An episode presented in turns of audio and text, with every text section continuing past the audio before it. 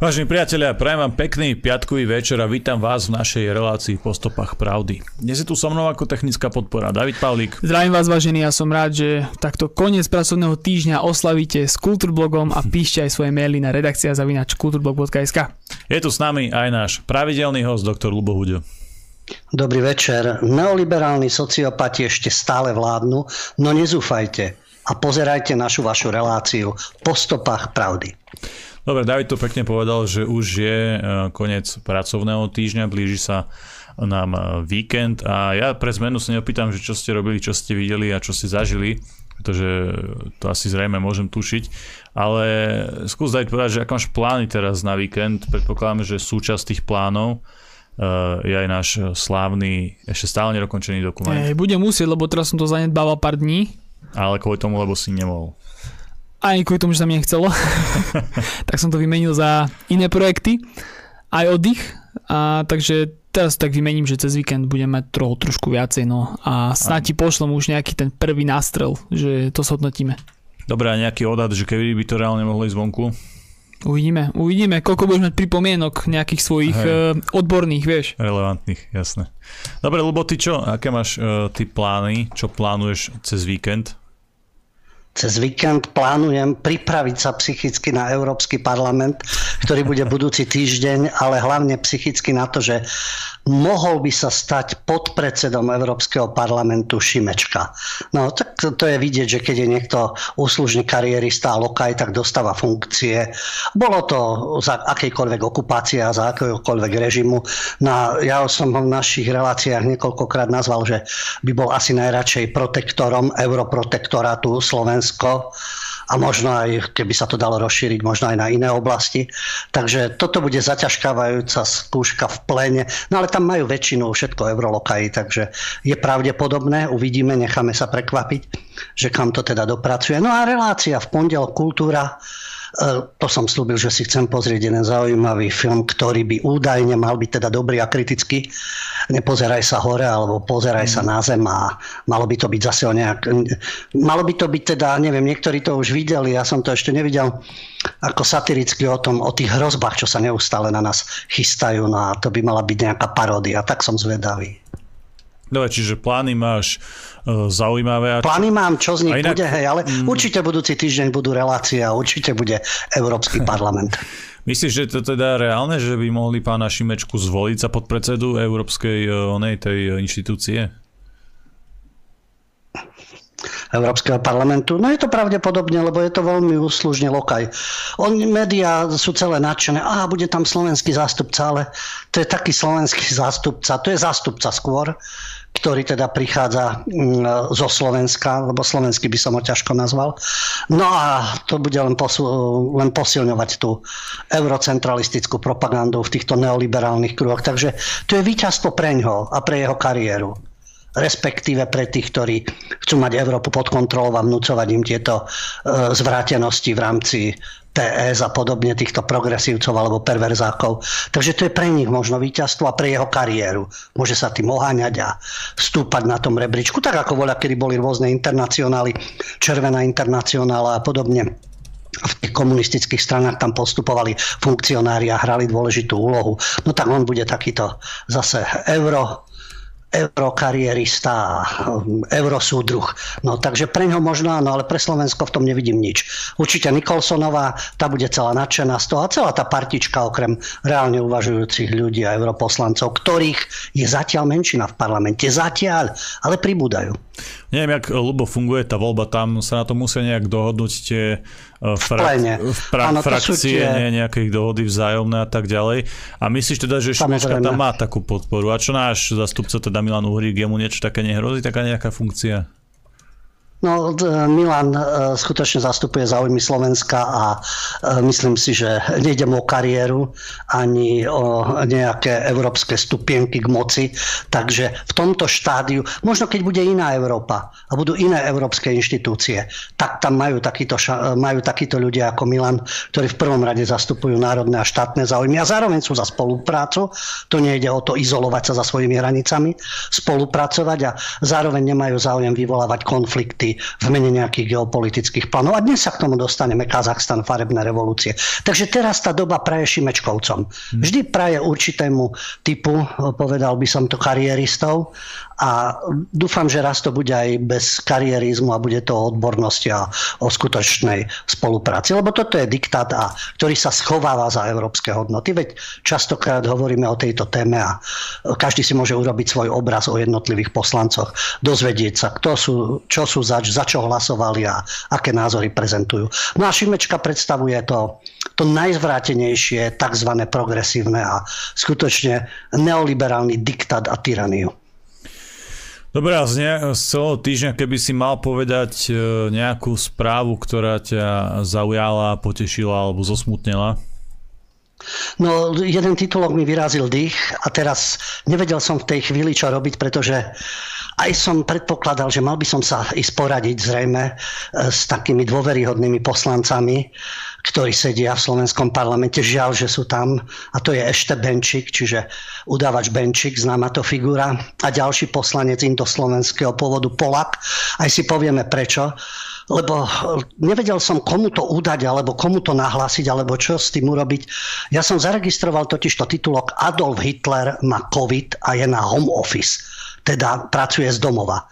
No ale toto už je vrchol to už je fakt hoax a hmm. fake news a podobne. Čo, komu to nahlásiť? Ale potom som si to preštoval a hovorím si, no je to fakt. Darmo sa budú rôzni slniečkári a covidioti a libioti zavzdušňovať, ale je taký politik e, bývalej nemeckej kolónie Namibie, ktorý, sa nazí, ktorý má meno Adolf Hitler Uununa. Ešte, že je tam to Uununa. Dostal naozaj covid a pracuje z domova. A je to politik, ktorý v regionálnych voľbách e, v Namibii, v regióne Ompuji, získal 85% hlasov. A jeho agendou je boj proti apartheidu. Nie je to vymysel, tú informáciu priniesli aj BBC, aj Daily Star, britské zdroje, počkať, Express to, Rakúsky. To sa mi trošku neze, lebo veď v Namibii predsa už dávno nie je nejaký apartheid, nie? No ale tak treba proti apartheidu. Tak vieme, že biely človek môže za všetko. No s týmto menom, tento Nona, jeho ocko ho teda pomenoval po Adolfovi Hitlerovi. On je populárny teda e, v tom regióne, naozaj tak koho dnes volí 85% a je teda v regionálnej rade. A Problém je v tom, že to je bývalá nemecká juhozápadná Afrika. Veľká časť Namibie má stále tie nemecké názvy, ale Unona tvrdí, že jeho otec nevedel, že kto bol Adolf Hitler. Len ho pomenoval po nemeckom kancelárovi. Veď Unona je zvolený za vládnúcu stranu SWAPO a tá viedla kampaň proti koloniálnej nadvláde a vláde bielej menšiny. No, môže nastať obrovský problém, lebo teraz, keď tí nadšení obyvateľia tohto regiónu Namibie, eh, on púža, eh, on keď bude úspešný ten politik a nebodaj mu budú prevolávať na slavu a budú kričať, nech žije Hitler alebo slava Hitlerovi, to, no to bude problém, pre no. liberálov problém, liberálkov lebo to sú afroafričania. Vieme, že sú afroameričania, afroevropania, to už používa Európska únia a afroafričania, alebo už ako nazvať e, Afričanov Černochov. No a e, to nemôžno kritizovať, ich nemôžno kritizovať. Takže to bude teraz ťažké s týmto. No je to taká zaražajúca správa a určite to aj tebe vyrazilo dých, že niečo také je možné v Namibii. No vyrazilo mi dých, že oni si tam stále myslia, že majú apartheid hej, a že to stále ešte na tých... Ale všetci tí bieli za no. niečo môžu, hej, no. hoci už dávno majú podmienky. No a takto sa dostávame k nekritizovateľným a medzi takéto témy patrí aj humor a tam s humorom treba veľmi opatrne, lebo my už máme na Slovensku Roma inkvizitora, nie je z Ríma, to je indoslovenský inkvizitor. Už som ho spomínal, preto som sa pýtal, či ešte Benčika, alebo je to Peter Polák mladší, obyčajný človek, Olano on je predsedom parlamentného výboru pre ľudské práva a národnostné menšiny. No a tento Roma Inquisitor objavil na webe nevhodný vtip. Totižto webový portál denníka plus jeden deň plus KSK pravidelne uverejňuje na svojej stránke tzv. vtip dňa. A redakcia teraz uh, citujem, čo uverejnila redakcia. Aké pole je treba na to, aby vás cigáni neokradli? Zemiakové, repkové alebo iné? Odpoveď najlepšie mínové. Hmm. No, okamžite prišlo ospravedlnenie na Facebooku Vtip sme stiahli, čiže už neexistuje a do budúcna sa budeme týmto chybám vyhýbať. Nebolo v našom úmysle nikoho uraziť a plne rešpektujeme všetky kultúrne aj národnostné menšiny. Toľko redakcia. No ale Peter Polák, mladší, poslanec to, e, slovenského parlamentu, indoslovenského pôvodu, nie je s tým spokojný. Neviem, najlepšie bolo asi niekoho z redakcie zastreliť, ale to sa ešte nedá. No a Peter Polak mladší teda uviedol, že niekto ten vtip napísať musel a niekto jeho obsah mal skontrolovať. Denník plus jeden deň je teraz zodpovedný za to, koľko ľudí bude tento vtip používať. Ejha. Ono to svojho času za predchádzajúceho režimu, sa ľudovo hovorí za sociku, e, kolovali vtipy, ktorým sa hovorilo o zlatú mrežu alebo o mrežu. To znamená, že boli proti strane a proti vtedajšiemu systému a ľudia si ich hovorili a ako uľahčovalo to ten údel a osud, ktorý mali a brali to s humorom. No, tak vidíme, že zase tu máme vtipy o zlatú mrežu a keďže inkvizitor žiada, že to je jedno, či je to zámer alebo nie a preto podal podnet na tlačovú radu, ktorej úlohou je ochrana novinárskej etiky, no tá tlačová rada s tou ochranou novinárskej etiky by v prvom rade musela rieši, riešiť Šoltéza, Šoltésa, Havrana a spol v prvom rade. A ďalších. No ale Polak mladší očakáva, že redakcia urobí v súvislosti so zlyhaním človeka razantné kroky a vyvodí zodpovednosť. Čo sú to razantné kroky? Ako toho človeka navždy vyhodia zo všetkých zamestnaní, jeho deti sa nedostanú na školy, alebo ako to bude to razantné, razantné kroky.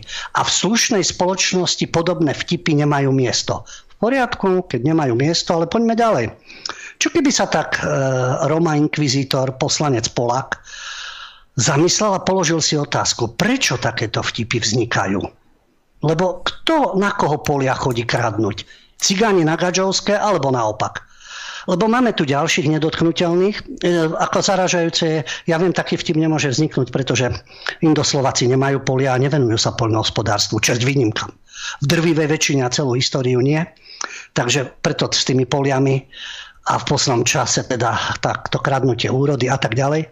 Máme tu takisto jednu skupinu, o ktorej sa nesmú hovoriť vtipy, len také láskavé.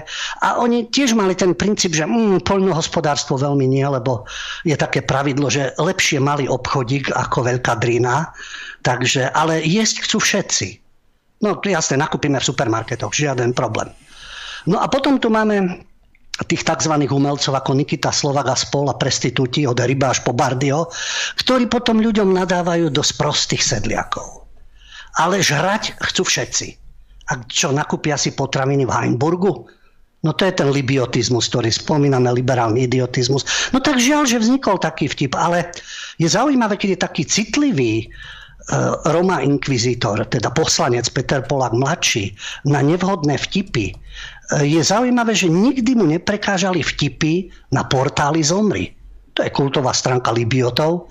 Náš spolupracovník a kamarát Denny teda odhalil tých adminov Zomri, Daniel Podhradský, Eduard Galo a Peter Valovič. No a toto trio, každého, kto je národne cítiaci, alebo teda kto nelíže podošvy komisárom EÚ a NATO tajtrlíkom, je podľa nich, citujem, prakokot.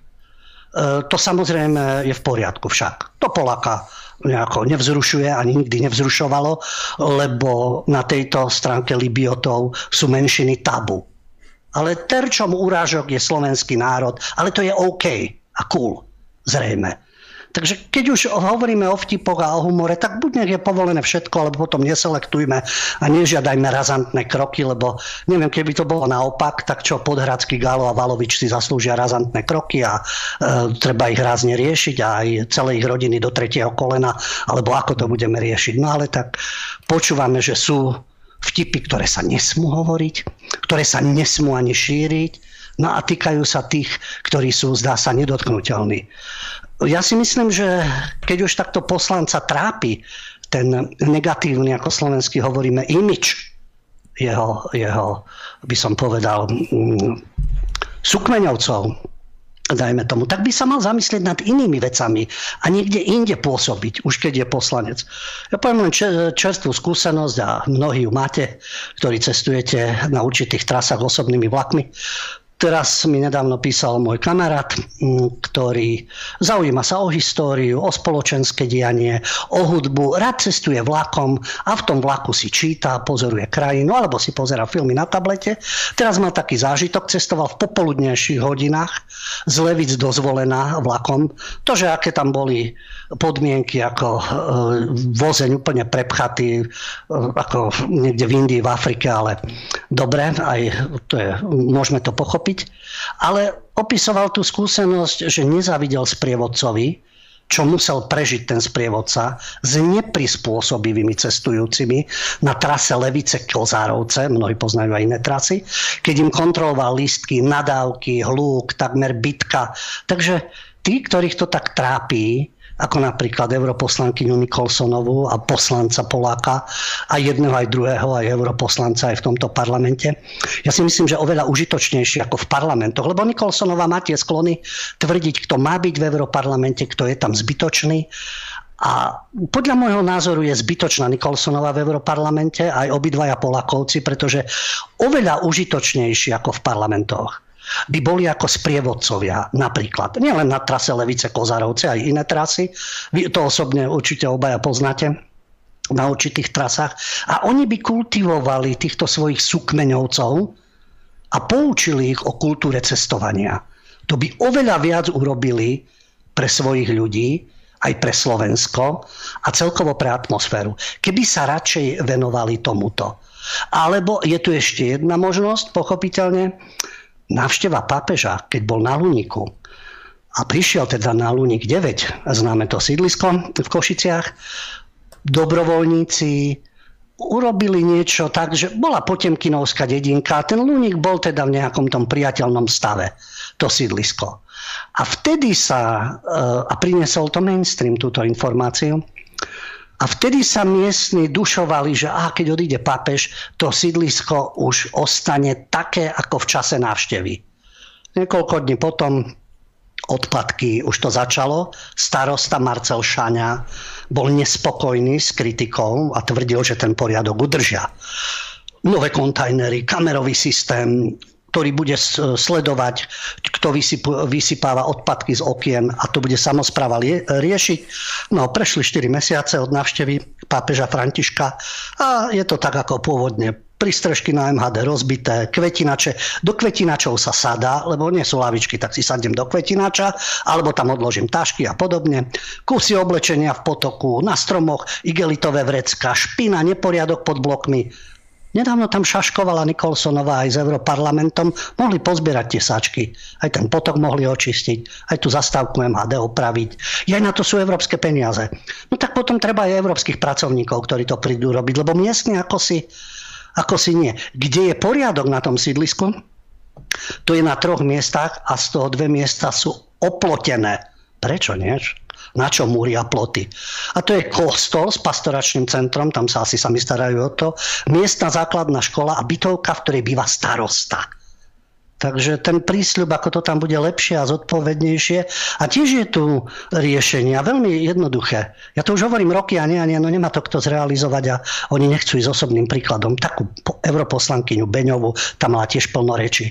Umelkyňu Nvotovú, europoslankyňu Nikolsonovú, predsedničku perverzných súdruhov Biháriovú, oboch Polákov, poslancov aj s rodinami a deťmi na rok umiestniť na Luník 9. A to by bol osobný zážitok, osobný príklad, osobné skúsenosti a mohli by odtiaľ pochopiteľne pracovať online, však môžu odtiaľ online pracovať, nie je problém. No a medzi tým by sa striedali ako sprevad, sprievodcovia v rôznych osobných vlakoch. Na tie osobné skúsenosti by potom mohli. O nich by mohli rozprávať v Európarlamente alebo v parlamente a adekvátne sa teda zapojiť do ozdravenia Slovenska. To by som povedal vážený, tak toto je prínos. No ale takéto ich táranie a vyzdvihovanie nedotknutelnosti menšín, to len zvyšuje napätie v spoločnosti. No lebo mm, my sme si to s Davidom zažívali v podstate väčšinu strednej školy, kto pozná tú trasu Stará Ľubovňa Poprad, tak ten vie, že tam je hneď niekoľko osad na tej, na tej trati a samozrejme veľmi blízko pri, eh, pri, teda, pri vlaku. No, takže sme boli veľakrát e, obohatení od takýchto e, civilizovaných spolucestujúcich, ktorí nemali absolútne žiadne elementárne ani sociálne, ani hygienické návyky a zažili sme si kopec, kopec srandy a takisto musím vysloviť želanie, aby sa to pani, aby pani poslankyňa Nikolsonová, Šimečka, títo ďalší géniovia, títo odborníci, aby, aby mali takú dlhodobú skúsenosť, aby mali tie dlhodobé zážitky, lebo raz prísť do osady, niekde sa otvotiť a potom samozrejme zduchnúť preč, nič absolútne neznamená a absolútne vôbec nepochopíte tú realitu spolunažívania s takýmito komunitami, takže ja, im veľmi želám, aby aby mali to šťastie, aby mohli žiť vedľa takýchto ľudí, aby mali to šťastie a aby boli s nimi v každodennom kontakte, pretože len tak pochopia, že aká to je veľká sranda, aké je to super, aké je to eh, obohacujúce. Ja len pripomeniem, keď Polakovi nemal kto pripomenúť v rodine za, ta, za tej totality, ktorá tu bola, za toho socializmu. Keď boli zábavné programy, Magda Paveleková, známa herečka, už nie je medzi nami, tá hrávala úlohu cigánky a celý ten vtip a humor, ktorý bol, bol o tom spôsobe života, kradnutie, klamanie, parazitický spôsob života a tak ďalej. A nikto sa neurážal, nikto nikoho nestíhal a pričom komunisti im vychádzali v ústrety, dali im paneláky, dali im prácu, dali im školy a tak ďalej. Takže, a totalitný režim. A vychádzali v ústrety. A keď bol ten humor, tak ako nikto neprotestoval, ani žiaden stranický funkcionár, ani žiaden poslanec neprotestoval, že čo to je v tých vystúpeniach. S tým, no vtedy neboli Roma, Rómovia, boli cigáni, Indoslováci boli vždy, lebo veď ten pôvod tam je, keď je Afroameričan hrdý na Afriku, no tak aj Indoslovak má byť hrdý na Indiu.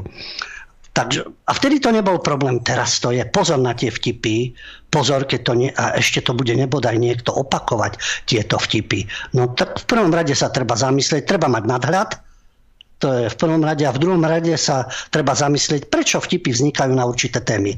A že sa nespomínajú oficiálne, ani stand-up komici na to nemajú tú odvahu, lebo vieme, sú nedotknutelné témy. Iné sú bežné a tieto sú nedotknutelné.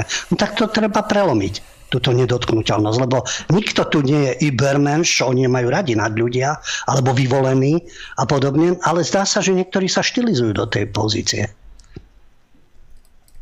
Lubo, uh, asi, no, už máme sice 23, ale naše obľúbené rubriky No nepochybne. Tento libiotizmus, a keďže libiotizmus eh, má svojich nasledovníkov u nás, ako hovorím, ako kolaborantov a vzorom sú Spojené štáty, takže najvyšší čas. A Naď by tomu aj zodpovedal ako minister obrany svoj raz na to figurka, by tomu zodpovedal, čo sa deje v Spojených štátoch v rámci libiotizmu a v armáde.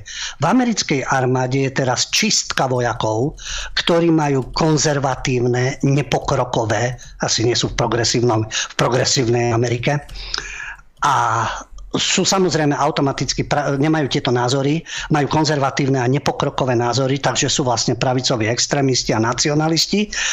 A podľa toho ich treba teda kádrovať. Niekedy sa tomu hovorilo kádrovať. Dnes e, sú to previerky a personálne oddelenie a práca s ľudskými zdrojmi a vždy je to kádrovanie. A dokonca e, títo príslušníci americkej armády sú sledovaní, aké web, webové stránky si pozerajú.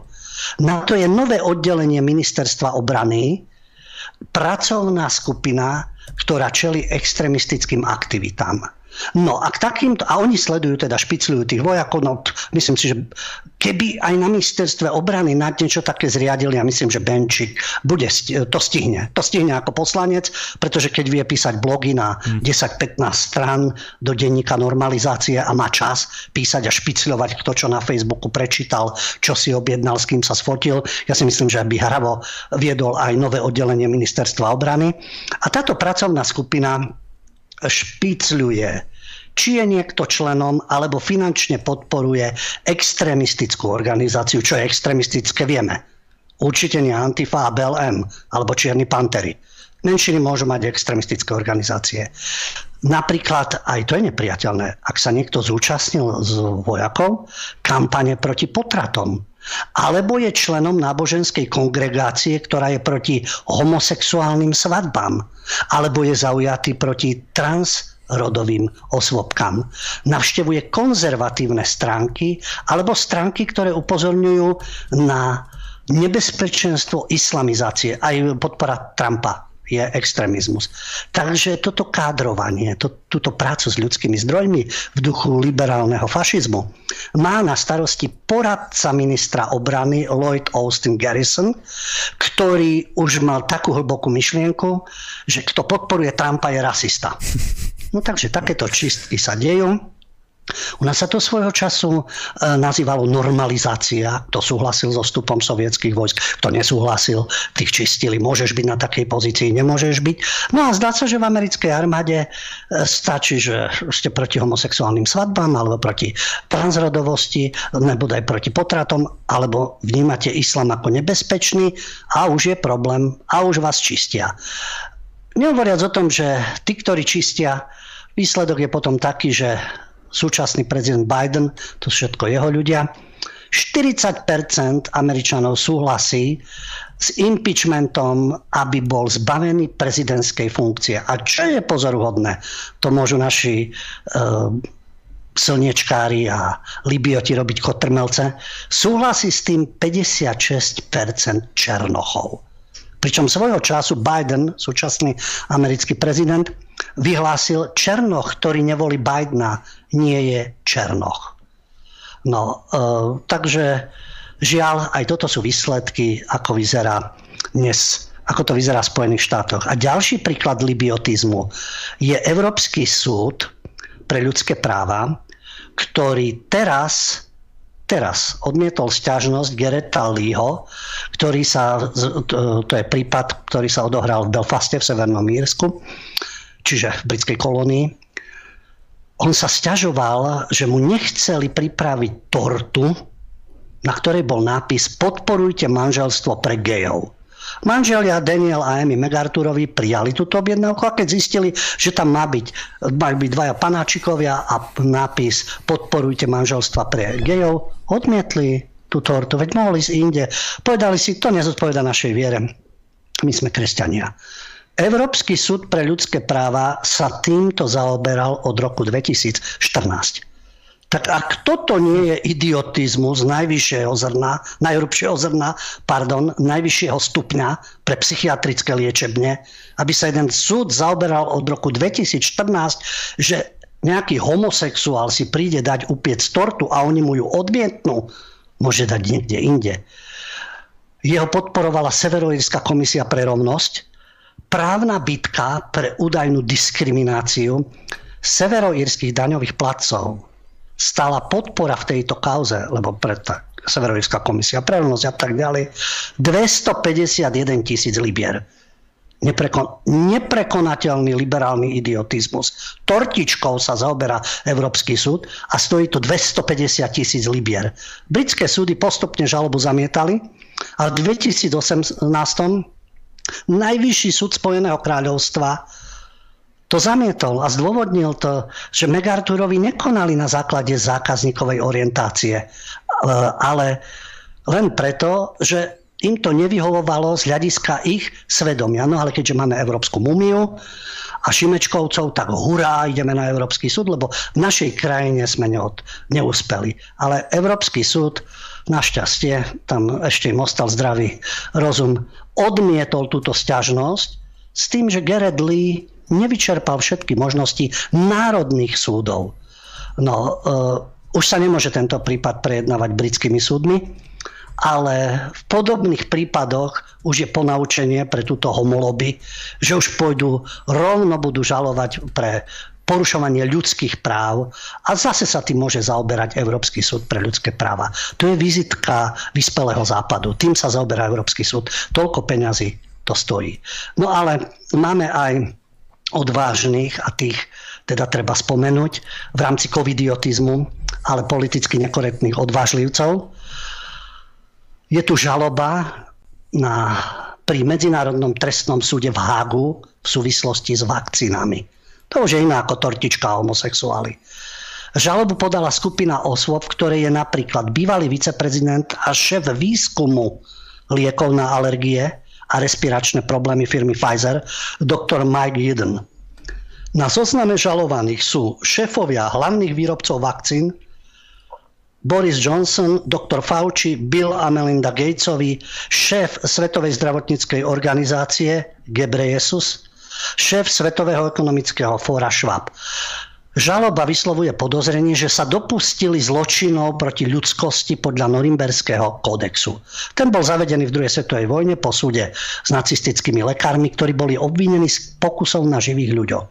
A stanovil zákaz lekárskych experimentov, ak ich bezpečnosť nebola dokonale potvrdená a keď s nimi pacient nesúhlasil, alebo ich nemožno počas experimentu zastaviť. No a žalujúci žiadajú súd, aby začal vyšetrovanie a okrem iného sú tam obvinenia, o ktorým aj žalujúci podávajú dôkazy. Zámerne a podvodne prehánané počty nakazených covidom, vzhľadom na nespoľahlivosť testov, zmena diagnózy na COVID pri chorobách ako chrípka, zápal pľúc a respiračné infekcie, používanie vakcín s nedokončenými testami bezpečnosti, Použitie nových a pre ľudí doteraz neschválených vakcínových technológií mRNA, ktorých dlhodobé následky nie sú známe, začlenenie nanoštruktúr na e, ktorých smrteľnú škodlivosť vo vakcínach upozornil doktor Andreas Nouk, následne zavraždený, jeho vraždu žiada žaloba vyšetriť neúčinnosť rúšok, cenzúra neoficiálnych informácií, klamanie verejnosti, obmedzovanie slobôd a desiatky strán konkrétnych prípadov. Ako sa, tým, či sa bude tým súd zaoberať s touto žalobou, aký bude výsledok? Či sa bude zaoberať, nie je zatiaľ zaručené. Britský súd napríklad túto žalobu odmietol a doktor Jeden je samozrejme vláčený médiami, e, teda uražaný médiami ako tzv. Aktiv, antivakcinový konšpiračný teoretik a že má nepodložené údaje a klamstva a tak ďalej. No tak e, môžeme si o tom myslieť, čo chceme, aj prestitúti, ktorí píšu, ale bolo by zaujímavé tento súdny proces a dôkazy, ktoré budú na ňom predložené a informovať o tom verejnosť. A ešte jeden z odvážnych, na záver nech vidíme, že sú odvážni ľudia, a to je kandidát na francúzského prezidenta Erik Zemur, ktorí, to čo tu stále hovoríme, že liberálni fašisti, tak ako ktorýkoľvek iní totalitaristi, si podchytia školy, médiá a tým pádom manipulujú ľuďmi, nehovoriac o ich finančnom kryti a rôznymi právnickými metódami. Takže Erik Zemur zauto, no, zautočil, bol kritický školskému systému a vyhlásil, že ten boj proti rasizmu a homofóbii je vymývaním mozgov a vyzval na návrat ku konzervatívnejšiemu vzdelávaciemu systému. Ako povedal bývalý novinár Zemur, za, os, za posledných 40 rokov boli naše deti indoktrinované. Školy nemôžu byť miestom, kde LGBT a protirasistické ideológie vymývajú mozgy našich detí. On odporúča, aby sa na stredných školách podporilo štúdium grečtiny a latinčiny a rodičom, ktorí majú nedisciplinované deti, by pozastavil E, školské dávky. No, tak my poznáme s týmito dávkami a tú situáciu s nedotknutelnými. No a navyše, čo si to Zemur dovolil, ale myslím si, že e, nechcem byť zlý, ale 90% slovenských novinárov mu nesiahnu počlenky, keď povedal, pokiaľ ide o novinárov, ľudia majú právo byť na vás naštvaní. A dodal, že žurnalisti sú ovce.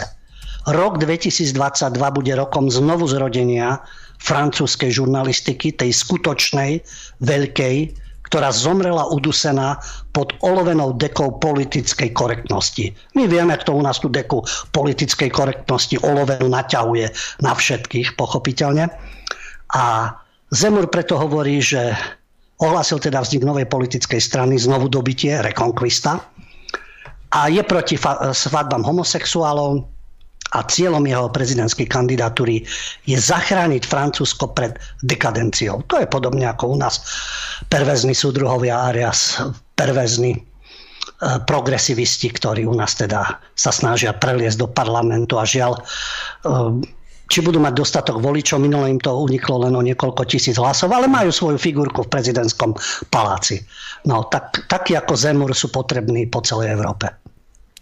Lebo ako vnímaš, ale ako, ako hodnotíš uh, zatiaľ priebeh tých, uh, tej kampáne vo Francúzsku, ako vnímaš tých kandidátov?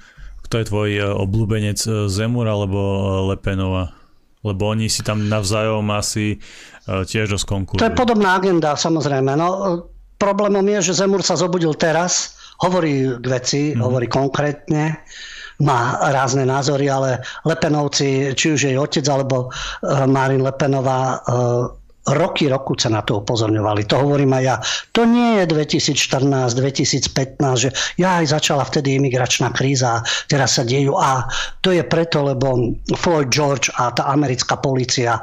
Nie, ten, tieto základy pre politickú korektnosť, e, kultúru zakazovania, pre vyvolenosť menšín, pre tie geopolitické hry, to je tu dlhodobo. To je tu, na západe ešte pred 90.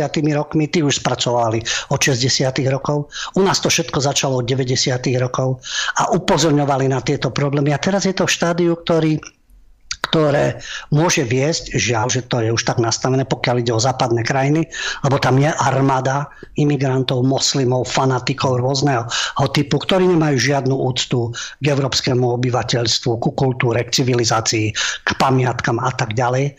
Takže tamto hraničí až s občianskou vojnou. Čo Nemalo by to nastať, lebo to bude tragédia pre všetkých. Ale na tomto úsilovne pracovali títo vtedajší neomarxisti, dnes neoliberáli. A ja to hovorím vždy, vodič je, ne, eh, vodič, aj vodič častokrát, ale volič je nevyspytateľný. Takže tieto prieskumy, ktoré sú, to sa ukáže až v poslednej chvíli, že kto zaboduje, či Lepenová, či Zemur, alebo niekto iný. Ale ako hovorím, to závisí od voliča, lenže volič musí mať zodpovedné informácie, nie jednostranné. A navyše určité životné skúsenosti aby sa správne rozhodoval. Nie preto, že niekto mu slúbi trávu, niekto mu zase slúbi guláš, niekto mu nasľubuje hoci čo a krajšie zajtražky s európskymi hodnotami a správnym štátom a so záchranou klímy a podobne. No ale to závisí od voličov. No ale potom je aj ďalšia možnosť, keď dostaneme sa ku Kazachstanu, keď to nie je len o voličoch, ale o rôznych manipuláciách a silových prvkoch. Dobre, vážni priatelia, dáme si teraz e, prestávku, po ktorej budeme samozrejme pokračovať s hlavnou témou. Vážni priatelia, ja vás vítam späť v našej relácii po stopách pravdy. Teraz už e, prechádzame na hlavnú tému a to sú asi uh, ľubo zahraničné udalosti, ktoré sa stali v Kazachstane a vlastne ten, ten stred medzi odporcami vlády a vládnymi silami v Kazachstane plus eh, tam do toho zasiahla aj tá aliancia vedená Ruskom.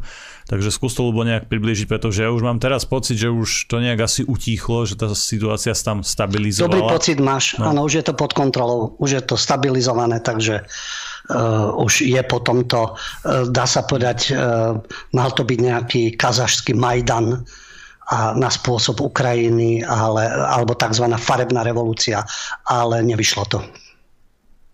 Tak uh, skús uh, možno ešte tam možno no, niečo pozrieme sa na to, ale skús to nejak zhrnúť. Z toho vlastne. pohľadu. Áno, áno z toho pohľadu, že tie oficiálne správy, ktoré boli, a vieme, oficiálne médiá, to bolo na úrovni tých havloidných pohrobkov, že aha, máme tu novú farebnú revolúciu, je to pri ruských hraniciach fantastické, je to bývalá posovietská republika, tu nejde o to, aby ľudia e, trpeli, materiálne, finančne a po každej stránke a ekonomicky a nejaké elity sa na nich nabaľovali. Ale princíp farebných revolúcií, kto sa po chrbtoch týchto nešťastných ľudí a tejto uh, ekonomickej situácie vyšplhá k moci a čo zase bude stvárať s tou mocou. My už máme skúsenosti so Zamatovo nežnou fraškou a kto sa dostal k moci a čo nám tu predvádzajú. Všetky tie informácie predtým o tom boli e, vlastne faktami o tom, že v akej realite sa nachádzame momentálne. Takže to tlieskanie, že aha, máme tu novú farebnú revolúciu a zároveň ukazovanie prstom, aha, a zase je tu ruská okupácia, zase z toho môžeme ťažiť. No, tá situácia e, je, má aj iný uhol pohľadu a fakty sú iné. V Kazachstane, tak ako si hovoril, tá situácia sa už normalizovala, bola to krátkodobá, krátkodobá snaha o chaos a destabilizáciu. Vlastne e, prezident Tokajev už schválil aj nového premiéra Smajlova, ten už je nový, vedie teda dočasný kabinet. Tie spojenecké jednotky, ktoré tam boli z tej organizácie zmluvy o kolektívnej bezpečnosti, podobne ako NATO, Počas dvoch dní, už tento týždeň to bolo oznámené, začínajú sťahovanie z Kazachstanu a dokončia to za 10 dní. Takže nebudú tam dočasne, ako u nás boli 20 rokov, keď už teda Libioti sa snažili a liberálkovia argumentovať, ale sú tam e, ruské vojska, dostaneme sa e, k tomu, že prečo tam boli ruské vojska. A takisto tam nie sú na väčšie časy ako americkí okupanti na Okinave alebo na iných základniach. Stiahujú sa a do desiatich dní sa odtiaľ stiahnu. Tá vojenská aliancia, to bolo 6 štátov, prišli do tejto stredoazijskej krajiny na žiadosť prezidenta Tokajeva. Áno, vždy môže byť nejaké posta- e, teda pozvanie, ale Kazachstan sa ocitol v najhorších nepokojoch od získania nezávislosti pred 30 rokmi. Takže na pomoc túto krajinu stabilizovať prišlo 2000 vojakov, najmä z Ruska, ale v rámci teda tej zmluvy o kolektívnej bezpečnosti, ktorú kritizuje USA. No, tak oni majú svoje NATO, e, tieto bývalé republiky majú zmluvu o kolektívnej bezpečnosti. 2000 vojakov. Kazachov je, e, myslím, že 19 miliónov. Tak 19 e, až 20 miliónov. Tak je to teda pekný nepomer, ale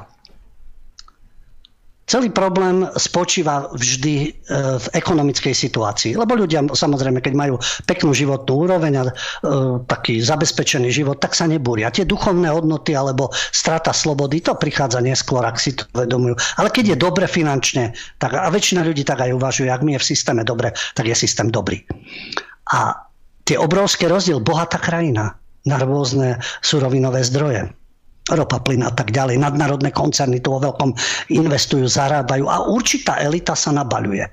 Áno, samozrejme, prezidentová rodina, ktorá ako pijavice nasiaknutá. No a tá situácia pochopiteľne vybuchla. Ten princíp v týchto farebných revolúciách, tá ekonomická nespokojnosť, ktorá tu je a opodstatnený výbuch nespokojnosti, keď sa nejakí oligarchovia alebo nejaký rodinný klan nabaľuje na úkor všetkých ostatných alebo nadnárodné koncerny cicajú, to je príklad z ktorejkoľvek časti sveta, je opodstatnená, ale kto tú situáciu využije? Ako ho tam dosadí? Rôzne tieto figurky ako u nás, z rôznych mimovládok, ale tých, ktoré sa snažia o zmenu politickej situácie, ktorí sú ako u nás Demes German Marshall Fund, a iné mimovládky, ktoré pôsobia v prospech americkej ambasády alebo rôznych zahraničných záujmov, tú situáciu potom využijú.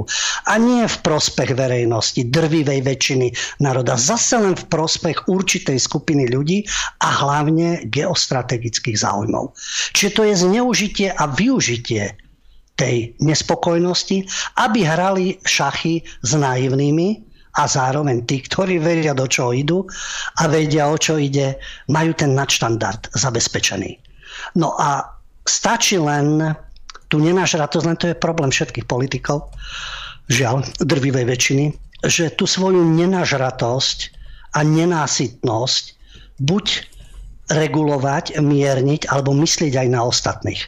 Teraz, no, teda Tokarev, Eh, ako Tokajov, pardon, Tokajov prezident, prišiel s tým, že sa budú zmenšovať rozdiely v bohatstve medzi obyvateľmi, zvýšia sa dane v ťažobnom sektore, lebo však tí najviac ryžujú, a odstrania sa eh, nezrovnalosti v štátnych zákazkách. Bude 5-ročné moratórium na zvyšovanie platov napríklad poslancov a členov vlády a do dvoch mesiacov vznikne program na zvýšenie príjmov obyvateľov. Čo keby sa toto všetko urobilo preventívne? Ešte predtým. Tak by výbuchu nedošlo, ale Žiaľ Bohu, že taká je, taká je častokrát prax, že vidno už problémy a neriešia sa. A keď to vybuchne, tak vtedy prichádza riešenie. To, tie rozdiely, ktoré sú v úrovni obyvateľstva, to, že určitý sektor a tí, ktorí sú na ňo, uh, sú v ňom zainteresovaní ako ťa, rôzne ťažobné spoločnosti a nadnárodné koncerny, maximálne zarábajú, a potom samozrejme, že obyvateľstvo má problémy. Čiže dá sa tomu prejsť? Dá, no ale predtým tam teda bol pri moci v prezidentskom úrade Nazarbajev a vlastne dnešný prezident Tokajev už hovorí o tom, ako podporoval skupinu bohatých firiem a ľudí, ktoré ovládali Kazachstan. Jeho príbuzní mali všetky kľúčové pozície a veľkú časť ekonomiky. No, takže ten princíp že toho mali ľudia plné zuby a keď sa zvyšili ceny plynu LPG, teda v Kazachstane, od toho sa odvíjajú životné náklady, doprava, ceny a tak ďalej, tak došlo k výbuchu. Ale, tu je to druhé ale, tí, ktorí sa oháňajú nejakými princípmi a ľudskými právami a demokraciou, na tej situácii sa snažia využiť destabilizáciu a presadzovať svoje ciele. A to je tiež špinavosť. Takisto ako dajme tomu Nazarbajev a jeho rodinný klan a rôzni oligarchovia a koncerny, ktoré sú tam, ktoré sa nabalujú vo veľkom a ľudia napriek tomu majú nízku životnú úroveň, hoci je to bohatá krajina. A rovnako je špinavosť zneužiť týchto ľudí, buď im dáme kľúče alebo samopaly do ruk, aby sme uzurpovali moc, vnútili svoj systém a zase poslúžili nejakým záujmom. Teraz prezident Tokajev hovorí o tom, že je čas systematicky a pravidelne pomáhať národu. Veď to by malo byť krédo ktorejkoľvek krajine a ktorékoľvek vedenia. Systematicky a pravidelne pomáhať národu. A verejný fond na riešenie sociálnych problémov. V tom bola vždy Škandinávia silná, že riešili sociálne veci. Tak v tomto prípade tieto boje, ktoré tu boli, to boli aj medzi dvomi skupinami v rámci elit súboj medzi elitami. Tak, tu je to vidieť, súboj medzi elitami. V tých vyspelých krajinách západných, to je súboj v deep state. Čiže v tieňovom štáte tie tieňové sily, ktoré sú v pozadí, majú, svojich, majú svoje postavičky ktoré teda ako superia medzi sebou a a toto je demokratická strana, toto je republikánska, a toto sú sociálni demokrati, toto sú konzervatívci, liberáli a takí predstaviteľ teraz zohrávajú tolu a v tom deep state to hrajú s verejnosťou alebo aj superia medzi sebou. No a tu sa stalo niečo podobné. Nový prezident Tokajev vlastne odvolal bývalého prezidenta Nazarbajeva z pozície šéfa Bezpečnostnej rady štátu, kde mal ex-prezident veľkú moc, aj keď už teda opustil prezidentský úrad, šéf kontrarozviedky, ktorého potom zatkli pre podozrenie z vlasti zrady. A tam každý zohrával určitú úlohu. U nás napríklad počas Amatovej frašky už bol pokyn a Lorenz a spol nezasahovať. To, že tam boli na začiatku obušky, ale keby to bolo na, ako na Tiananmen, že vyjdú tanky, armáda, všetká milícia a tak ďalej, všetky tie ozbrojené zložky, tak asi by to dopadlo inak. A tu tiež niečo nastalo, keď prezident Tokajev upozorňuje, že v niektorých mestách šéfovia tých oddelení kontrarozviedky opustili budovy, zanechali strelné zbranie, dokumenty, aj keď tam mali bojový arzenál, čiže dali tomu voľný priebeh. Čiže už sa rozohrávala hra určitá. No ale teraz už je obnovený ústavný poriadok, ale trvá protiteroristická operácia. Ďalší zaujímavý faktor, a na tomto Západ vždy parazitoval, že si vybral určité skupiny našich extrémistov. To sú tí dobrí extrémisti. To boli džihadisti v Bosne, to bolo UČK v Kosove, to boli e, fanatické, militantné islamské gengy e, v Sýrii, v Líbii rôzne skupiny a týchto podporovali. A teraz sa to tu opäť objavilo bojovníci zo stredoazijských krajín ako Afganistan a z Blízkeho východu. Takže výsledkom je 164 mŕtvych a 10 tisíc zatknutých. Všetko to odstartovalo len zdraženie pohonných látok a začali útoky na vládne budovy, ale už medzi útočníkmi boli islamisti. A tu je ten, to zneužívanie situácie. Vytvoriť zónu chaosu a potom sa chopiť moci. Zareagovalo Rusko, zákonite muselo zareagovať Rusko paralely so 68. To si tu môžu, uh, ako, môžu sa na to odvolávať uh, súčasné služby systému a môžu mať mnohom pravdu, ale tu je o niečom inom. A teraz si to môžeme objasniť. Keď ruský prezident Vladimír Putin, či je sympatický, či nie, jednoducho je ruský prezident, a na tom videosamite tej organizácie zmluvy o kolektívnej bezpečnosti povedal, že tieto jednotky, ktoré tam idú, idú na obmedzenú dobu a idú na žiadosť ka- kazašskej vlády. Pretože do týchto protestov, u nás keď bol 89. nikto neodrezával policajtom hlavy, nikto neraboval v obchodoch, nezapaľoval, štátne inštitúcie a podobne. Takže to bolo trošku o niečom inom.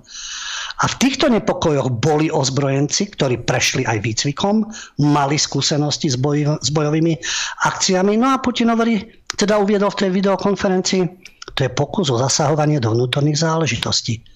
A v rámci tejto organizácie zmluvy o kolektívnej bezpečnosti dali jasne najavo, že žiaden ďalší scenár farebnej revolúcie.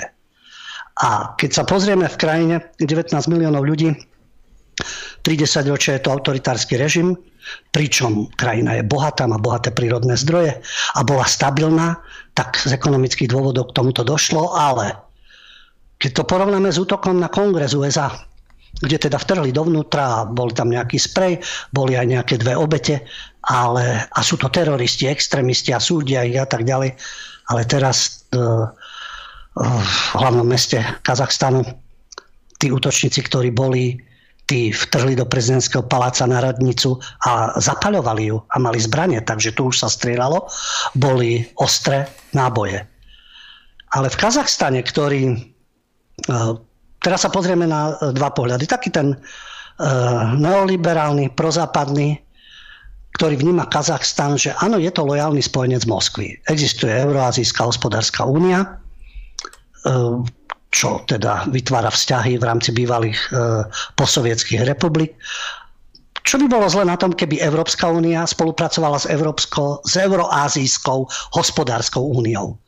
tá spolupráca, keď bola, nemuselo by dochádzať k rôznym konfliktom. Ale je pravda, že v rámci tohto Kazachstanu, to čo som už spomínal, veľmi úspešný štart mala táto krajina. Hrubý domáci produkt je, na hlavu je taký ako v Rusku a dvojnásobne vyšší ako na Ukrajine, ale napriek tomu tá životná úroveň začala klesať. A to boli tie ceny výrobkov, palív a do toho korupcia príbuzní a chránenci sultána Nazarbajeva, bývalého e, teda prezidenta. No a tu sa dostali do rozkolu kazašské elity, kde Nazarbajev na základe tohto tlaku odstúpil síce z funkcie, ale nechal si moc a ľudia z jeho prostredia kontrolovali vládne inštitúcie. Iná skupina z týchto elit, teda Tokajev, síce bol oficiálne prezidentom, ale nastalo tu dvojvladie a boj o reálnu moc. No a to začalo tým, že sa odvolávala vláda, vedenie výboru národnej bezpečnosti, gubernátori a tak ďalej, veliteľia prezidentovej osobnej ochranky. Elity začali bojovať medzi sebou, do toho ekonomická situácia a do toho geopolitické hry.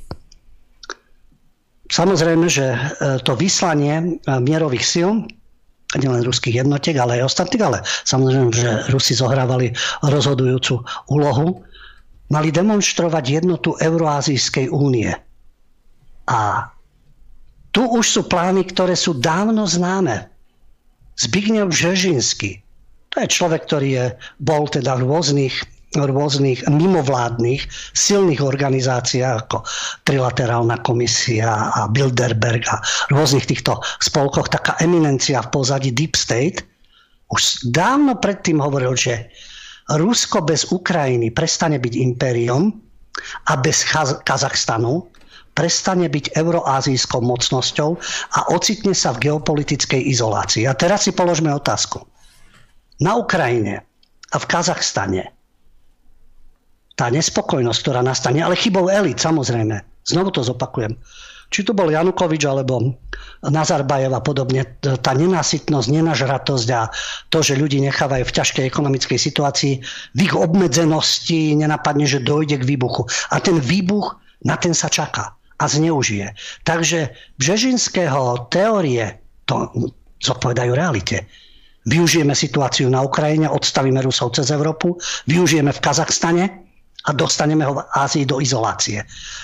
A to nie je v mene záujmu Ukrajincov alebo Kazachov, alebo pre spravodlivosť, alebo pre ich životnú úroveň. To sa len hodí takým Demešovcom, no a ich moci pánom, ktorí sedia e, v západných centrálach, tú situáciu využiť. Lebo ide o to rozložiť, zložiť Rusko, položiť na kolena a to tiež nebude v prospech bežných Rusov. Kazachstan je v podstate jedinou krajinou v Strednej Ázii, kde polovičku svojho vývozu posiela do Európskej únie. 80% investícií pochádza zo Spojených štátov a z Európy. A podľa teda e, týchto neoliberálnych teórií Kazachstan si má vybrať. Buď sa stane obeťou ruskej agresie, alebo staví na väčšiu samostatnosť.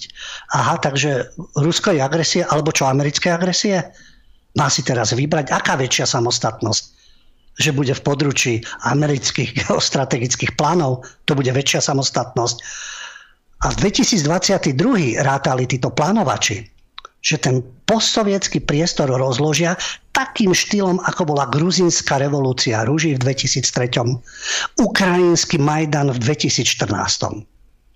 Ale k tomuto teda v rámci, v rámci Kazachstanu nedošlo, pretože v rámci tých elit tá jedna Tokajov, ako je dnes pri moci, má záujem riešiť sociálne problémy, ekonomické problémy a má záujem o stabilitu v krajine.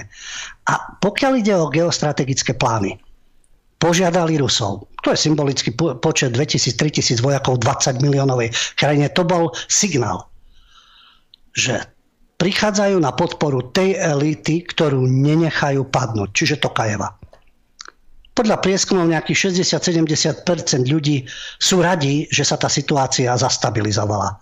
Kazachstan je medzi Ruskom a Čínou. Tá politická elita, ktorá tam je, e, nie je proti Ruska, pretože si to nemôže ani dovoliť, pretože buď si vyberie Rusko alebo Čínu. Takže príchod ruských vojsk a v rámci tej organizácie zmluvy o kolektívnej bezpečnosti vnímali ako práve prínos. Rusko, čo iné ostávalo Rusku? Keď sa to porovnáva, že a u nás neoliberálkovia a vykladači histórie podľa svojich predstav začnú so 68. začnú s Krymom. No, ak by Rusi, kde je drvivá väčšina Rusov a rozhodli sa v referende, ale pretože to boli Rusi, referendum neplatí. Keby to boli Tatári a Ukrajinci, tak platí. To je pochopiteľné. Ak by ten Krym pustili, tak tam majú US Army, ktorá im hneď za hranicou robí strelnicu. A myslím si, že v prípade Spojených štátov im je ukradnuté, kto žije na Kryme. Ten Krym potrebovali a svoju pozíciu v Čiernom mori a strategickú pozíciu voči Rusku. Takže Rusi ich len predbehli a tuto darmo budú skúčať od prezidentského paláca po vládu až prestitútov. Lebo predstavte si inú situáciu, že by sa také niečo dialo v blízkosti Floridy. Alebo by sa niečo takéto ako na Ukrajine dialo na americko-kanadských hraniciach alebo americko-mexických. Čo by stvárali Američania? Keď v 60. rokoch nastali problémy, oni prví umiestnili rakety s jadrovými hlavicami na územie Turecka aby mali strelnicu zo vtedajšieho sovietského zväzu. To nie je o systéme sovietského zväzu, to sú geopolitické hry. No a sovietský zväz odpovedal, tak my dáme na Kubu. A mohol byť z toho jadrový konflikt a už by sme sa dnes o ničom nebavili. A toto stvára Západ, pri hraniciach s Ruskom. Rusko má s Kazachstanom hranicu, ktorá má 7 tisíc kilometrov. Ak by Kazachstan skolaboval, tak Rusi majú obrovský problém. Navyše na severe Kazachstanu je ruská menšina, asi 3 milióny ľudí. No a potom je tu zase iná verzia. Vidíme tieto geopolitické hry, v ktorých nejde o ceny plynu, ani nejde o Kazachov, ani o nich životnú úroveň. Na to oni z vysoka kašlu.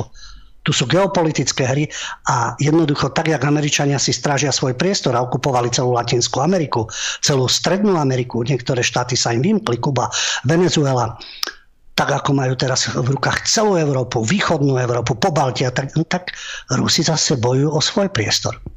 Jeden z takých e, zaujímavých analytikov, The Saker, to je pseudonym, to je americký vojenský analytik, ktorý žije na Floride a venuje sa týmto záležitostiam, pokiaľ ide o e, strednú východnú Európu a tieto americké plány sa zamyslel nad tou situáciou v Kazachstane a upozornil na také veci, to o tom odrezávaní hlava vycvičených bojovníkov. Niečo také už bolo v Syrii a už tieto hry znovu začínajú a premyslené akcie, pripravené, organizované. To neboli len tie davy, ktoré boli v uliciach a rabovanie obchodov. Tu už boli jednotky, ktoré už utočili na televízne stanice, letisko a podobne. Tu stačí, že ľudia vyjdú do ulic a protestujú pred prezidentským palácom a už e, skúčia neoliberálne krysy, že pomaly extrémisti ohrozujú štát. To bola pripravená akcia, čo majú obsadzovať. A pripomínalo to Syriu. Na to upozorňuje The Saker na svojej stránke The Sakerism upozorňuje. To podobné niečo, čo sa stalo v Sýrii. A preto Tokajev nemal na výber a oslovil tú organizáciu zmluvy o kolektívnej bezpečnosti. A Rusko okamžite reagovalo, tak ako to urobili s Krymom. Museli aj teraz okamžite reagovať. Okamžite letecký most. Do Kazachstanu začali presúvať brigády špeciálnych síl, kontingenty arménskych, kyrkyzských a tadžických špeciálnych síl. Bielorusi vyslali elitnú výsadkovú brigádu, a okamžite zareagovali, pretože situácia pripomínala Ukrajinu, preto tá rýchlosť. Ale ďalší faktor, na ktorý The Saker upozorňuje a v čom hrajú úlohu aj predstavitelia tých jednotlivých štátov. Multivektorová zahraničná politika. Saker ju definuje. Čo je to tá multivektorová zahraničná politika? V tých bývalých posovietských republikách. A dokonca sa to teraz údajne týka aj Srbska. Pomoc a peniaze čerpame z Ruska, zároveň potláčame v krajine proruské sily a ukazujeme, ako to definuje Saker, anglosionistickému impériu, že sa dáme kúpiť, ale za správnu cenu. Také niečo sa odohralo v Bielorusku. Imperium, anglosionistické mysli The Saker a vazalské štáty v Európskej únii chceli zvrhnúť Lukašenka. Nemali mi možnosť ako obrátiť sa na Rusko. Rusko vyhovelo a tiež tam hral všelijaké hry. Všimnite si, najprv bol kritizovaný a potom už bolo ticho pokiaľ išlo o západ. Až to vybuchlo zase snahou o farebnú revolúciu. No ale Lukašenkovi Rusi boli s tým, že opustí tú viac vektorovú zahraničnú politiku. Lukašenko vyhral, opozícia potlačená a Rusko a Bielorusko pokračujú v integrácii. Kazachstan. To je nebezpečnejší priestor pre Rusov, ako bolo Bielorusko. Tá obrovská hranica. Ďalšie faktory. Nie len obrovská hranica, pričom Kazachstan je členom Euroazijského hospodárskeho spoločenstva. EU by sa tiež bránila. Panturecké podzemie, podporované Tureckom, takzvané takfírske podzemie. To sú rôzne neštáte, ale aj štátom, subjekty, e, štátom podporované subjekty v jednotlivých regiónoch, ktorí by chceli kalifát. Etnické napätie, ktoré je tu určité, nie je také ako na Ukrajine, ale medzi Kazachmi a ruskou menšinou. Takže ovládnutie Kazachstanu anglosionistickým impériom by bolo oveľa horšie. Takže Lukašenko, Tokajev podobne začali viacvektorovú politiku, no ale potom sa obratili na Rusko a dostávajú za politickú cenu, že nebudú teda robiť túto viac vektorovú politiku. A v tomto prípade, v prípade Kazachstanu, ako sa hovorí, vojenský zásah alebo invázia, čím po nociach strašia infantilných divákov televízie na západe, Vlastne Putin riešil týchto multivektoristov a urobil z nich lojálnych partnerov, pretože to, čo sa odohralo v Kazachstane, to je odkaz pre celú Strednú Áziu. Odkaz.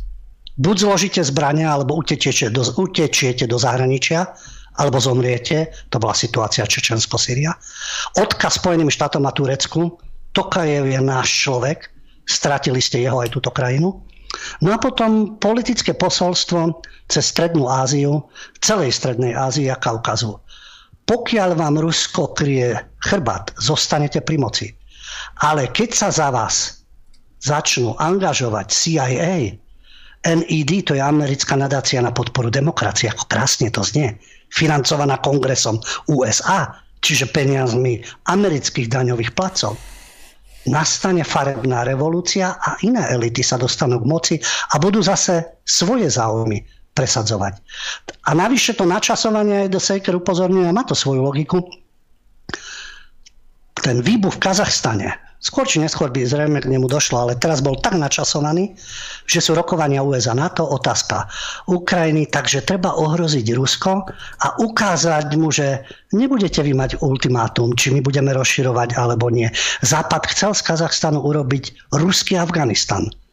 Už tedy to bolo tiež, Mujahedinov podporovali.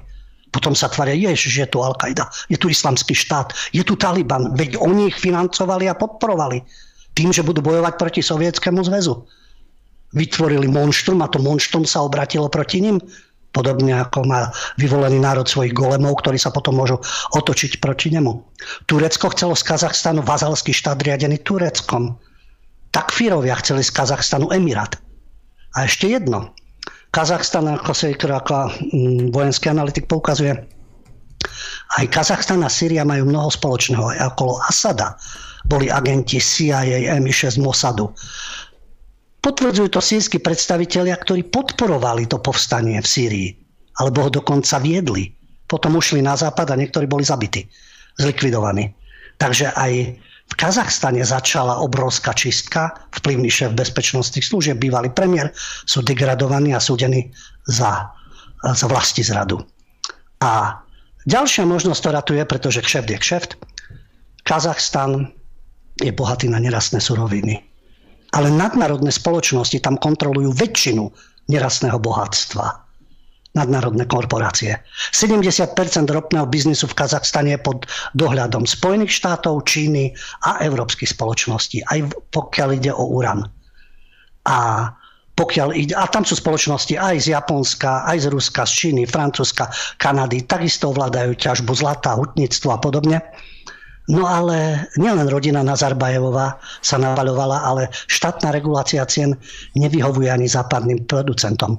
No ale prezident Tokajo prišiel s tým, že zmenia ekonomický kurz, bude vytvorený ten špeciálny fond, kde budú prostriedky na riešenie sociálnych problémov, bude naplnený na úkor podnikov, ktoré zbohatli za Nazarbajeva a ktoré podniky budú platiť tie licenčné poplatky, to rozhodne vláda. A Kazachstan teda má byť sociál, ekonomicky sociálne orientovaný. A tie západné nadnárodné koncerny a iné investovali v posledných rokoch viac ako 100 miliard dolárov do kazašskej produkcie. A preto je pre nich strategicky dôležité zachovať si prístup k rope, k uránu, vzácným kovom a podobne.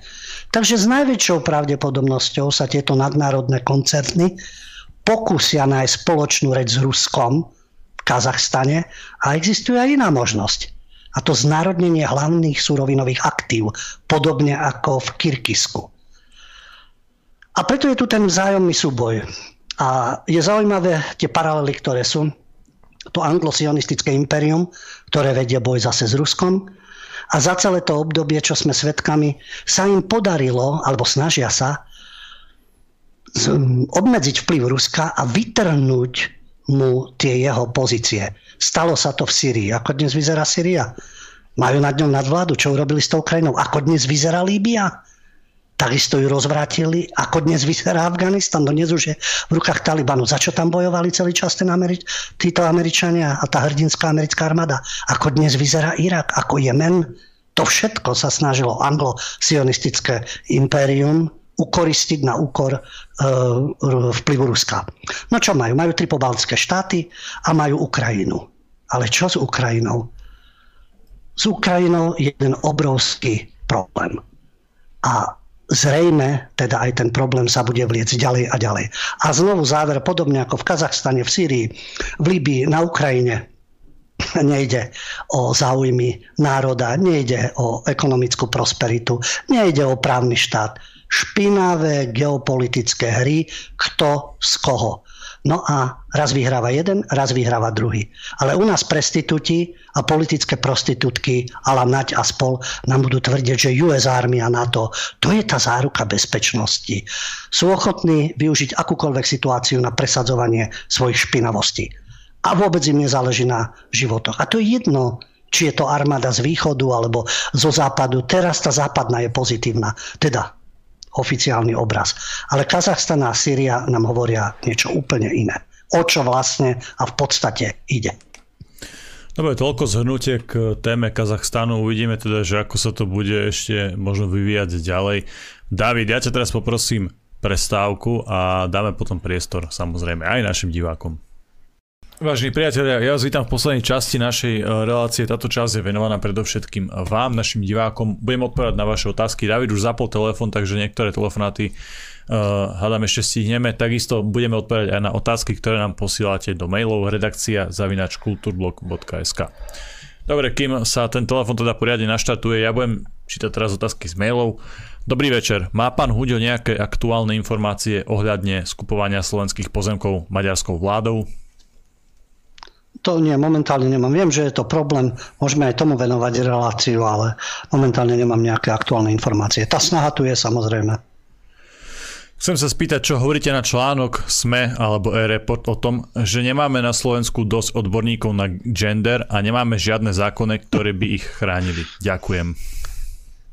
No lebo už, ja, odpoviem, ja si dovolím odpovedať ako prvý, ja si myslím, ale ja s tým nesúhlasím. Podľa mňa tu máme veľmi veľa odborníkov na gender, dokonca Uh, asi nadpriemerne veľa, keď sa pozrieme aj na ostatné európske krajiny, tých odborníkov vidíme či už v stranách Progresívne Slovensko, ale aj teraz v súčasnom parlamente alebo v rôznych médiách. A podľa toho pohľadu na tú mainstreamovú scénu, podľa mňa nám tí odborníci nechýbajú, Lubo. Podľa mňa ich tu máme až až. Vystihol si to, lebo pomaly každý novinár a každý e, štandardný politik je veľmi opatrný a je odborníkom na transrodové problémy. A či je to v kultúre, či je to v umení, či je to v médiách, je to na každom kroku. Takže máme, neviem ešte, ako si predstavujú tých odborníkov, ako ešte aké vyššie štádium by to, neviem, asi učiteľky v materských škôlkach, aby to začínalo už tam, alebo do akého štádia by to malo ako smerovať. Takže ja si myslím, že ich máme až až a na každom kroku. A neustále o tom počúvame. Veď my to v relácii kultúra a umenie spomíname. Jasne, že v západnej Európe to majú ešte aktívnejšie, ale my potrebujeme si myslím iných odborníkov ako na transrodovú problematiku. Úplne iných. Čo by potrebovala naša ekonomika e, celkovo ako hospodársky rast pre Slovensko. Týchto transrodových, e, na to, aký je to problém, takých máme odborníkov až až. Poďme na volajúceho. Dobrý večer. Pekný večer. Dobrý, dobrý večer, Jan Stisovca. Zdravím vás všetkých aj pán Udo. Chcel by som vedieť, že, čo by pán Udo povedal na to, že aké je ticho okolo rozhodnutia ústavného súdu o rúškach a o týchto karanténach a všetko. Lebo mne to, to, to je úplne čudné. Keď, keď niečo napríklad vy prehrá Fico alebo Milan Uhrík alebo e, druhý politici z opozícii, to rozpíšu na tisíce strán a tu ticho ako keby sa nič nedialo. Ja sa len vadím s ľuďmi, keď im to vysvetľujem každý, že to fake a nedokážu si ani prečítať, čo tam je napísané. Na poradenie to. Dobre, díky, chlapi, nech sa vám. Ďakujeme. Veľmi pekne ďakujeme, majte sa. Aj v minulej relácii sa ľudia na to pýtali a e, okamžite vyšli samozrejme v hlavnom mediálnom prúde, už či to bol Nový čas alebo aj denník N, aj samotné e, ministerstvo zdravotníctva a podobne vyšli s tým, že to je hoax, že to nie je pravda, že ten, to rozhodnutie ústavného súdu je, sa úplne inak vyklada. Ale to sú, víte, oficiálne médiá povedia niečo takéto, na alternatívnych médiách je iný výklad a čo právnik to výklad. Takže žiaľ v tomto, to nie je len informačný chaos, to je chaos, ktorý prospieva v tejto, tejto situácii. Takže pre jedných je to zavádzajúce, je to klamstvo, druhý sa zase spoliehajú, že to presne tak platí, ale ja si myslím, že to je ako právna vojna, kto to ako vysvetlí po právnej stránke. Poďme na ďalšieho z vás. Počúvame. Pekný večer, máte priestor. Pekný večer, pravím do štúdia pán Hudo, radosť bytče a chcel by som takúto vec, ak sa môžem vyjadriť. Ja som mal po dlhej dobe tvárov tvár rozhovor s mojim bratom a on je vzdelanec a, a ako on je inžinier a jeho žena. Ja, ja som není, ja som ten sprostejší. No a jednoducho sme sa dostali do takého sporu aj ohľadne pána Mazureka, kde vyšlo, že pán Mazurek bol obvinený, niečo má zaplatiť pánovi Sabákovi nejakých 20 tisíc behom. E, mňa udivila tá rýchlo súdu, ako všetko prebehlo rýchlo a 3 dní na zaplatenie. A keď sme mali túto debatu, brat je za, ja som proti, ja mu hovorím, no ja, sa, ja mám podané na súde o pracovnoprávnom vzťahu od minulého roka, od apríla doteraz súd ani mi nenapísali nič, e, sa nejedná. Takže váš názor na to, ako vedia súdy rýchlo pracovať pri niektorých, je to tým, že je pán Mazurek poslanec a ja nie som, alebo, alebo čo si myslíte, prečo takto súdy pracujú. A potom, kedy si ste tam spomínali o tej nejakej pozitívnej e, pro, pro, no, pozitívnej podpore menšín, černosky a podobne, jak v divadlách, v kinách, vo filmoch a to. Tak sa chcem opýtať, nie je už biela rasa menšinou na, na zeme guli? Lebo, lebo mne to tak príde, že bielých ľudí je menej, keď je miliarda pol Číňanov, Aziatov je možno 3-4 miliardy, Afričanov je viac ako bielých, sa mi zdá. Takže váš názor na to, či by nemali byť protiažovaní biela rasa viac keď je v menšine celosvetovo. Dobre, ďakujem. Ďakujeme. Veľmi pekne ďakujeme, majte sa. No na prvú otázku e, bude zrejme e, fundovane odpovedať ten, koho sa to týka, čiže Milan Mazurek, ktorý má zajtra reláciu, nebudem ja o tejto kauze, keď sa to týka jeho bezprostredne. Pokiaľ ide o tie súdy, ja si tiež myslím, že e, vzhľadom na politickú objednávku alebo systémovú vedia byť podstatne pružnejší ako v iných prípadoch, ale samotnú kauzu myslím, že zajtra Milan Mazurek rozoberie. A pokiaľ sa pýtate o osud európskych národov alebo euroameričanov a bielých národov, jasné, že sme v menšine, to je pochopiteľné, ale zaražajúce je, že každý z týchto rôznych etník a na rôznych kontinentoch a národov, každý bojuje o svoju identitu. A každý je hrdý, že je Arab, že je moslim, že je cigán, že je černoch, že je indian, len bieli ľudia nesmú byť hrdí na nič. A vo vlastných radoch sa ubíjame svoju identitu, svoju tradíciu, lebo nikto nie je bez viny ako aj z týchto etnik a národov, čo si stvárali oni medzi sebou a odvádzajú pozornosť a len obvinujú bieleho človeka. A v radoch bielých ľudí je také množstvo kolaborantov a tzv. prebudených, ale skôr pometených ako prebudených, ktorí likvidujú svoje vlastné pozície. Ten etnomasochizmus to majú len bieli. Tak sa mi zdá ostre. Číňania to nemajú. Môžu sa tam hádať o Hongkong, môžu sa o Tajvan a tak ďalej. V prvom rade je to Číňan. Japonci sú síce udupáni Američanmi a usilovne udupávaní, ale takisto majú svoju hrdosť. A kohokoľvek si zoberieme, len biele národy sú ubíjane pocitom viny a tu majú tých aktivistov, ktorí k tomu ešte prispievajú vo vlastných radoch. A to je teda fenomén unikátny. A to je najvyššie štádium etnomasochizmu. A čo sa týka národov európskych, by som povedal, že my na Slovensku vedieme. V tom seba ponižovaní, v tom, no ale zase si povedzme, že kto spúšťať tieto útoky, či je to na akademickej pôde, či je to na mediálnej, v kultúre. To sú tiež veľmi svojrazní ľudia, veľmi svojrazného pôvodu a preto tá permanentná nenávisť všetkému slovenskému. Žiaľ, je to tak, ale to nie je dôvod e, slziť alebo byť z toho nešťastný. Naopak, postaviť sa, vzdorovať tomu a oponovať. Poďme na posledného volajúceho. Nech sa páči. Pekný večer. Dobrý večer, chalani pri telefóne Miriam z soboty. E, pán Huďo, pozdravujem aj vás, všetkým prajem šťastný nový rok dodatočne. E, pán Huďo, aby som dve veci e, zamerala by som sa na tých Rómov, ako ste aj o tom Luniku hovorili, že odkedy to vlastne s týmito našimi Rómami takto je, pretože História, z histórie viem, dačo, že oni kedysi kočovali a že oni proste boli dobrí drotári, kováči, bol z nich aj osoch, že proste kočovali a prišli do nejakej dediny, tam už mali gazdinky pripravené misy, oni im to podrotovali, poopravovali, kone popodkúvali a ja, ja viem, že teraz by sa to takýmto spôsobom nedalo, ale ktorý systém týmto ľuďom zakázal toto robiť a kočovať, možno, že keby, keby sa tak nestalo, tak možno, že by už boli za horami, za dolami, kto vie.